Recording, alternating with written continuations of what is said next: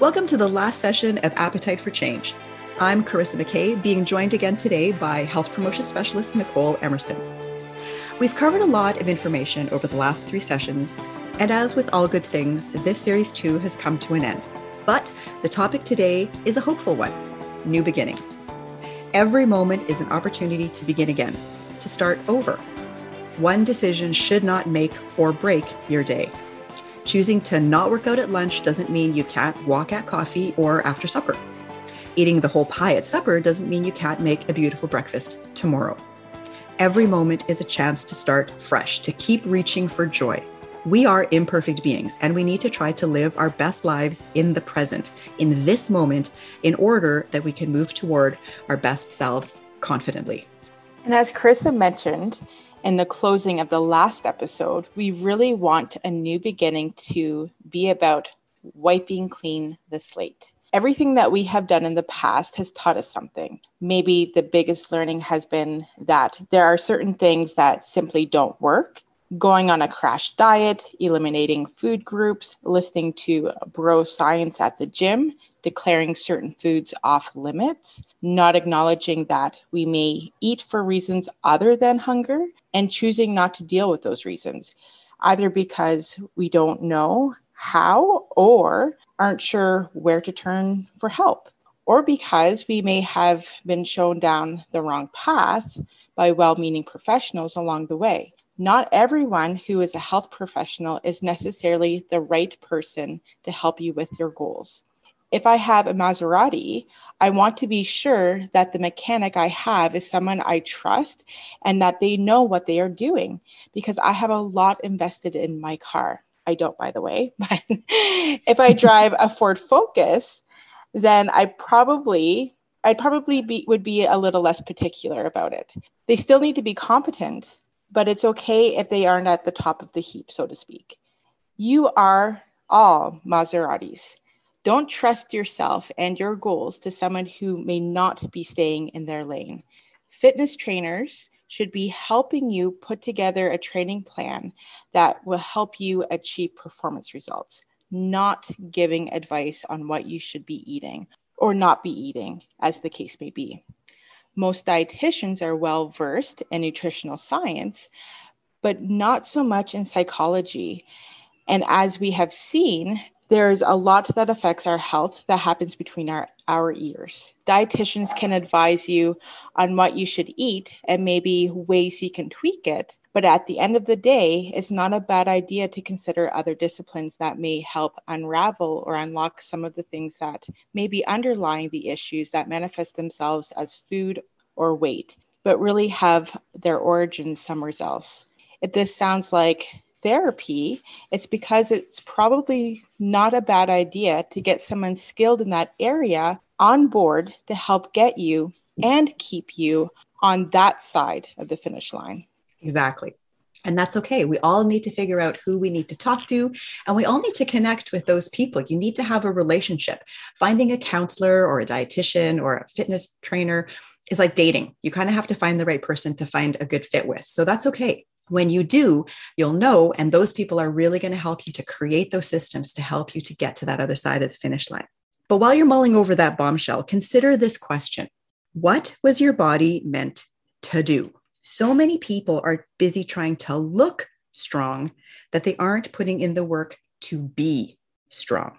What does strong mean to you? Is it the image of the bodybuilder or fitness competition physique? Is it being able to complete and do well in the force evaluation? Is it being able to pick up your kids and keep up with them? Is it being able to do the day to day tasks with ease and still have energy left over at the end of the day to do what you want? Looking good does not necessarily mean that you are healthy or capable of doing the things that are important to you now or in the future.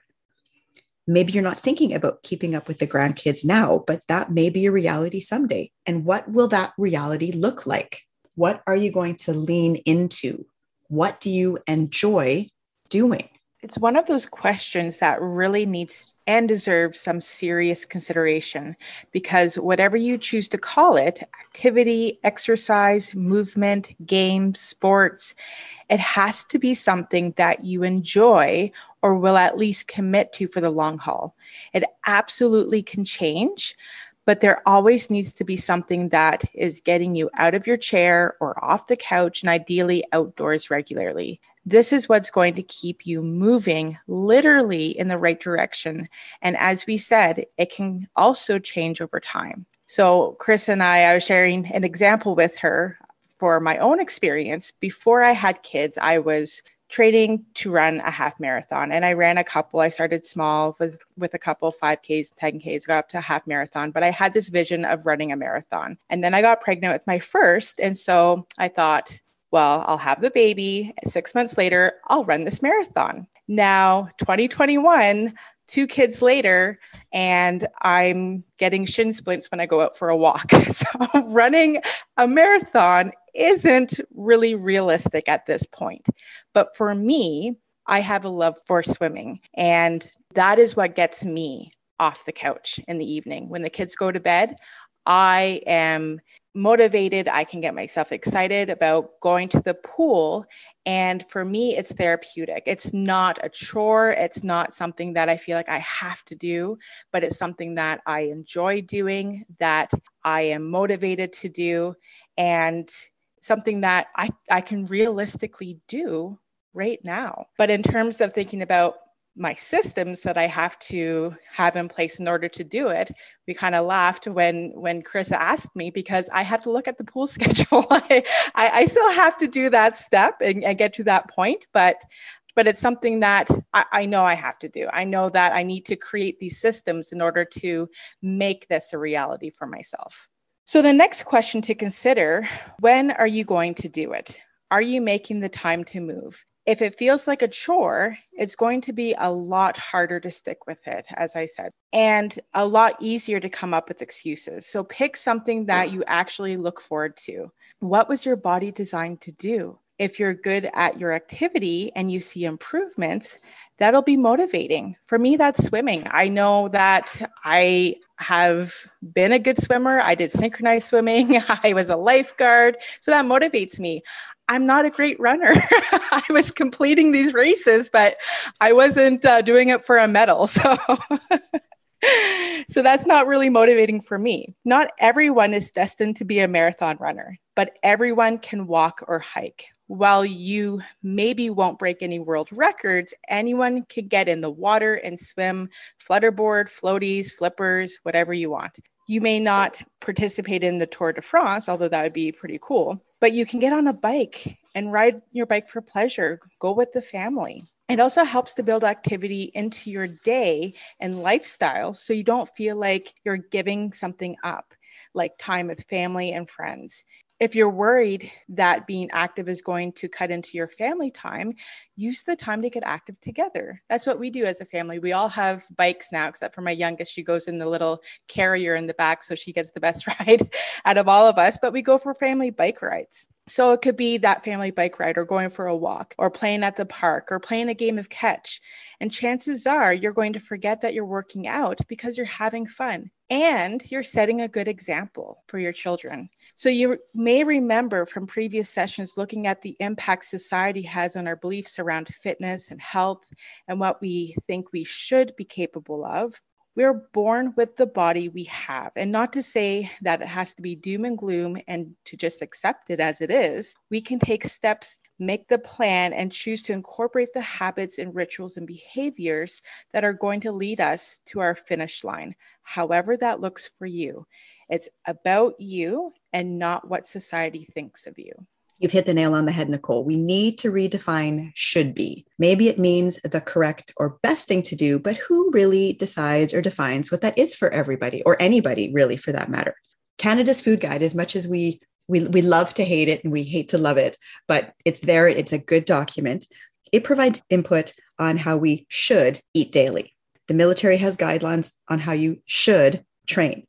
We know that we should get eight hours of sleep. And yet somehow those best laid plans don't always work out. Why is that? Could it be that some of those things are maybe just too future focused? I need to do something now. I want to snack now. I have to pass my force test right away. Changing the perspective to what should be may be the correct or best thing to do, or it may not be. It depends on whose priority it is or how that thing will ultimately affect your future self. Should you eat a snack? Well, the answer is it depends. Did you just work out? Then recovery nutrition might be in order. Are you physically hungry? Then, yes, eat something, preferably something that is both delicious and good for you. A great example would be homemade granola on yogurt or whatever you happen to have, truly. Well, maybe not anything, but within reason. Did you just get home from work and there's a million things that need to get done and supper is at least an hour away and the boss was a real jerk? Is a snack what you should do? Or might you need to reassess the situation? Maybe what we need to do is focus on the can be because it implies that something is possible. Can be is such a great pair of words because it speaks to that possibility. I can be healthier. I can be stronger. I can be more flexible, more powerful, more assertive, more anything. And we don't need to wait for a sign. We can start right now. We can start where we are and move on from that place. There are no conditions. There's no magic beans to get you what you think you want. I don't have to ask for permission. I can just be. But perhaps the real trick is to focus on the word am in the present tense, first person singular of be for all you word nerds out there. With am, you are taking it one step further. You are stating the fact, what's going on in the present right now, not yesterday, because that would be was, and not tomorrow, because that would be will. But in this moment, I am. I am strong. I am capable. I am ready. I am courageous. I am amazing. I like to tell myself that, and then I laugh hysterically. But you can fill that in with anything else. I am whatever you want to be in that moment. It is the best fill in the blank game that you can play as long as you stay focused on the positive. No negatives allowed. That exercise is such a powerful way to get some much needed perspective. Consider the giant, beautiful trees you see while you're out walking or driving. We're always thinking of being in the moment. Each tree started as a tiny seed, and with time and rain and sun, it became a majestic giant, providing homes and shade and shelter. It lived each day in the moment. It didn't worry about the future drought or fire or wind or vandals.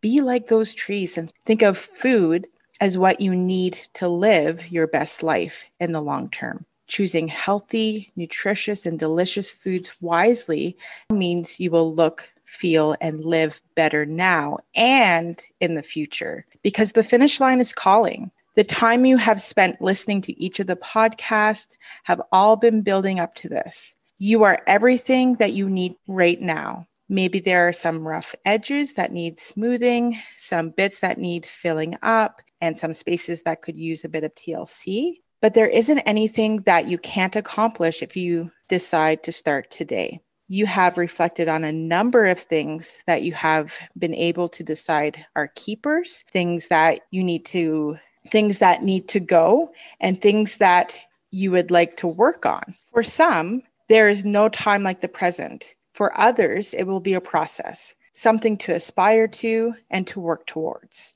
No one can tell you what you should do other than as it relates to your job. And there are few people who know you as well as you do. So you get to decide what to eat, when to eat, why to eat, and yes, even how to eat cutlery optional. Had a good day? Celebrate with a beautiful meal prepared by you. Had a crappy day? Go for a walk or do a quick workout. Life getting you down? Write in a journal and get it out of your system. Kids finally moving out? I'm far from that.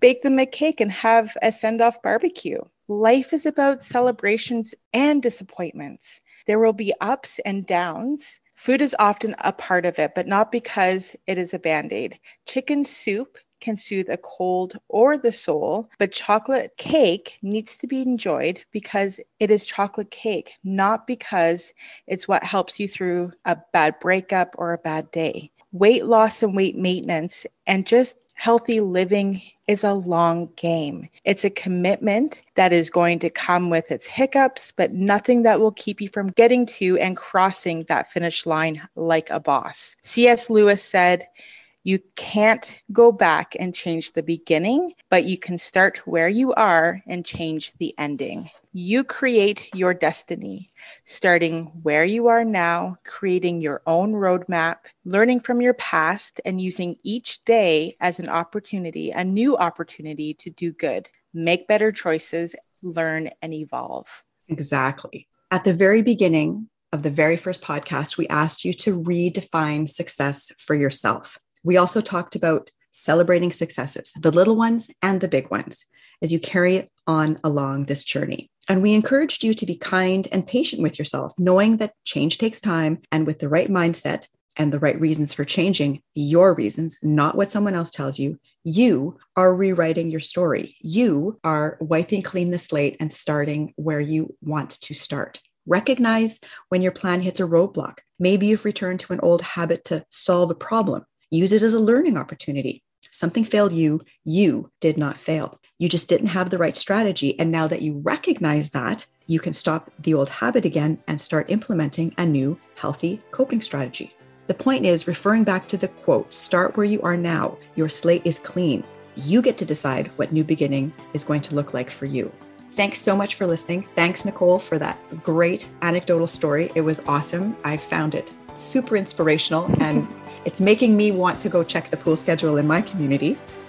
and thank you to everyone for listening to the Appetite for Change series. We hope that you've gained some insights, discovered some tools, and learned a thing or two about yourself that will help you not only be your best you now and in the future, but that will help you to navigate the challenges and roadblocks that are bound to come up. Take things one day at a time, one meal at a time, one moment at a time. Surround yourself with cheerleaders and resource people and people that will call you out when you start to slide back into old habits. Good luck. We know you can do it. See you on the other side of that finish line.